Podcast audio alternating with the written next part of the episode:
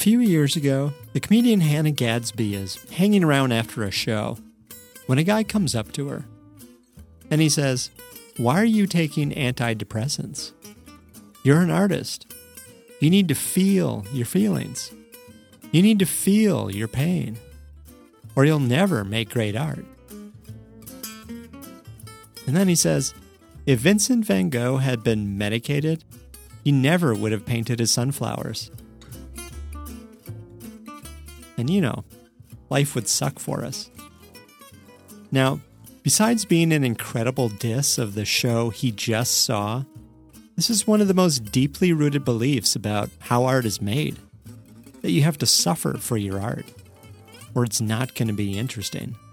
It's not going to be real. If you're happy and you know it, you're not an artist. But Hannah Gadsby is not just a very funny person whose Netflix special a couple years ago was one of the most talked about shows of the summer.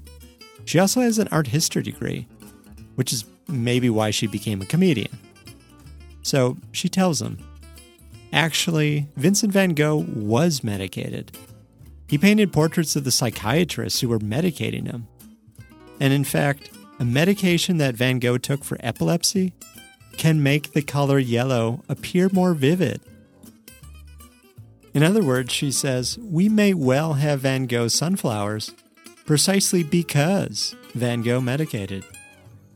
Then she asks him, Do you really think artists should suffer? That this is the burden of creativity, just so you can enjoy some sunflowers? And he says, no need to be so sensitive.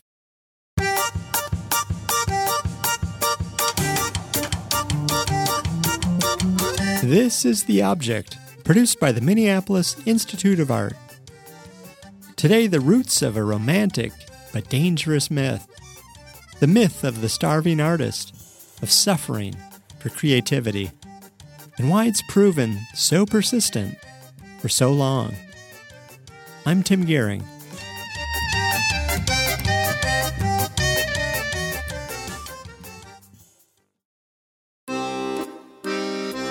Okay, so to figure out how we got here, to the point where cutting off your ear is the hallmark of great artists, we have to go back to 1822, when a guy named Henri Murger is born in Paris. Murger is the son of a janitor and drops out of school at 15 and works some menial jobs until he turns to the most menial job of all writing. He's desperately poor, writing poetry in a Parisian garret among the wine bars and artist studios. He's so poor, in fact, and so are his friends, that they call themselves the water drinkers because they can't even afford wine. Sound familiar? He is the living stereotype of the bohemian artist, right? Only the stereotype hasn't been invented yet. Here's what happens next.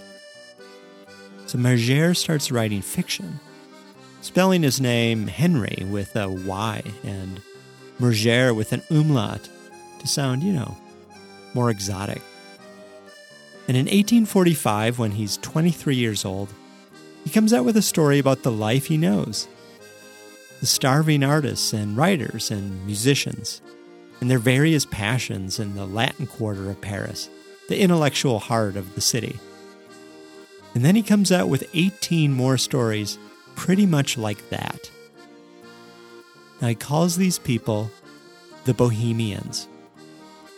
And eventually he turns their stories into a hit play called La Vie des Bohèmes.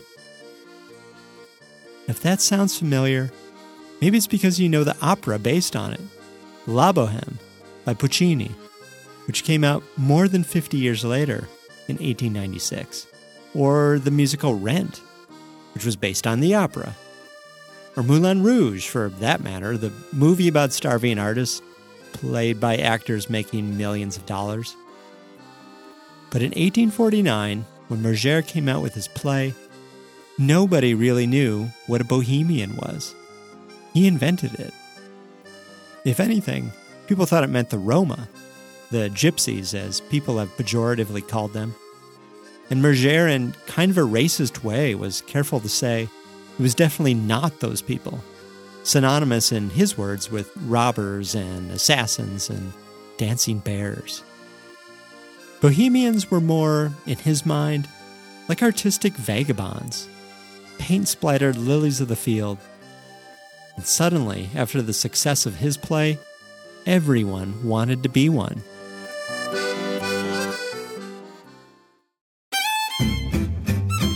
Few years after Murger comes out with his bohemian stuff, Van Gogh comes along. And by the time he's eight years old, Murger is dead at age 38. But Van Gogh definitely reads Murger. His bohemian stories had come out in a popular book, too. And by then, other writers and artists had already begun to adopt the bohemian persona. And now here's Van Gogh, the late bloomer, right? Born to fairly wealthy parents, who spends a long time trying to find his purpose in life. He works as an art dealer but hates it. Becomes a missionary but hates it. He moves back in with his parents and probably hates it. And finally, when he's 28, in 1881, he decides to try painting. And that's when things really start to fall apart. He falls in love with his cousin. He starts living with a prostitute. He tries to start an artist colony in his house, but only Paul Gauguin shows up, and he's kind of a jerk. And then, of course, he cuts off his ear and delivers it to a prostitute. And eventually, when he's just 37 years old, he kills himself, having supposedly just sold one painting in his lifetime. He is, in other words, the ultimate bohemian. And when his art really starts to sell after his death, and he becomes maybe the best known artist in the world, that just seems to prove it. The best artists are the starving artists. Except that's not the whole story.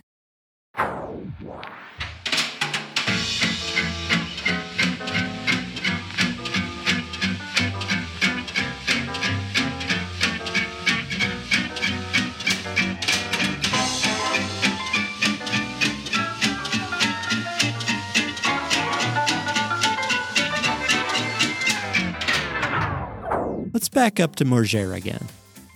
In his stories of the Bohemians, the main characters are a painter, a musician, a philosopher, and a poet. And they're all pretty unsuccessful and spend a lot of time sitting around yearning for romance and money. But they're also all very young. They're still trying to find their way. In fact, Murger describes several different kinds of bohemians.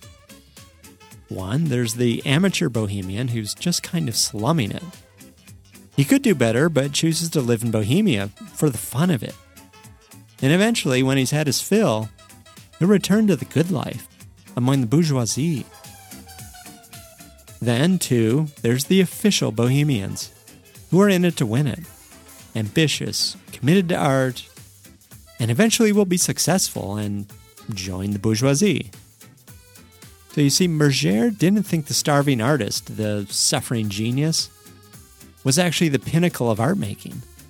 He thought it was a first step, the initial stage of artistic life, when you're young and footloose. And eventually, if you're any good at art, you move on up. But Murger also described a third category of bohemians. He called the unknown dreamers the artists who aren't seeking fame and fortune and don't expect to find it. They're too cool to play the game. And which of all the categories of bohemian is maybe the one that our modern culture has latched onto the most? Murger is dismissive of these unknown dreamers. He calls their way of life a blind alley and says their avoidance of fame works against them. They're poor, he says, and they'll die poor. And no one will be the wiser.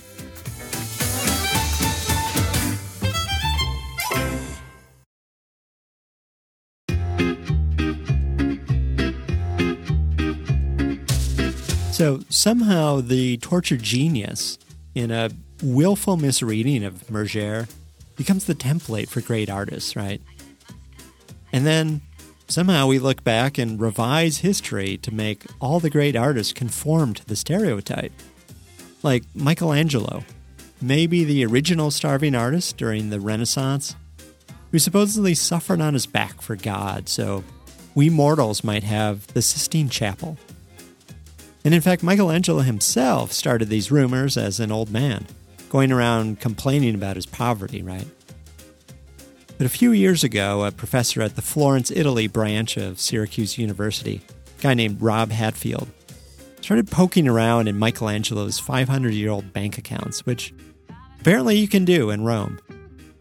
And he discovers that far from being a starving artist, Michelangelo was actually incredibly rich.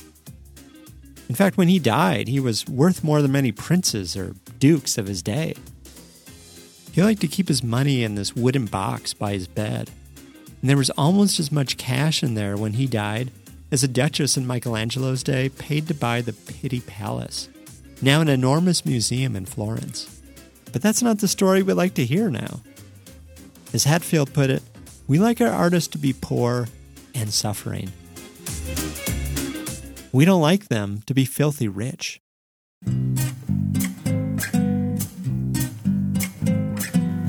So here's what happens with Vincent van Gogh. After he dies in 1890, his beloved brother Theo, who had supported Vincent's art career with his generous monthly allowance, he dies too, out of distress, the following year. And in 1914, his brother's widow puts out this three volume set of their letters, in which Vincent has a lot to say about the suffering expected of artists how they must persist with as few pretensions as a peasant if they want to be taken seriously. And this is where the myth making really begins to happen. In 1934, a popular novel based on those letters comes out called Lust for Life, in which Van Gogh creates his sunflowers and other masterpieces while starving in his garret, and eventually becomes a movie starring Kirk Douglas in a straw hat. Now, a year later, in 1935, the Museum of Modern Art in New York puts on a massive show of Van Gogh's art 125 pieces. And it too focuses heavily on his letters. The first 25 pages of the show's catalog from 1935 are all quotes from his letters, including a section called La Vie Bohème. How he's working feverishly like a steam engine how he's risking his life for his art and lost his health and his reason in the bargain.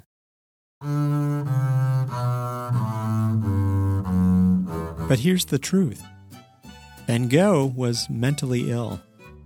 And we should know now that there's nothing romantic about it, any more than Chopin coughing up blood onto the ivory keys of a piano. He needed help. And by all accounts, he got what help he could. But Van Gogh was also, as Henri Murger might say, moving out of his bohemian phase when he died.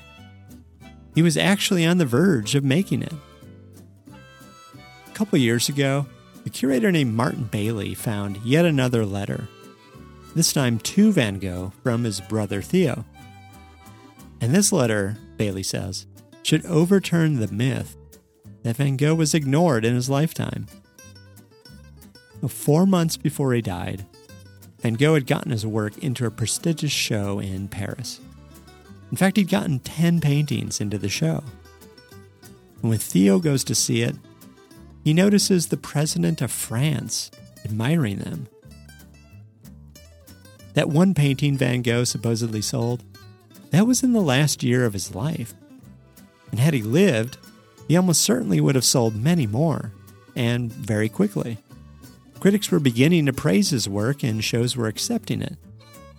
Within 10 years of his death, his work was in museums and dealer galleries throughout Europe, for no other reason than it was good. He was going to make it, despite himself. And considering he'd only been painting for eight years and now the president of France is admiring his work, it's actually pretty good. Especially considering what a jerk he could be. His quarrels with critics and fellow artists and almost everyone but his brother. Despite his desire, perhaps, to keep toiling as a peasant in Bohemia. He might have wanted to stay an unknown dreamer, but he was just too good.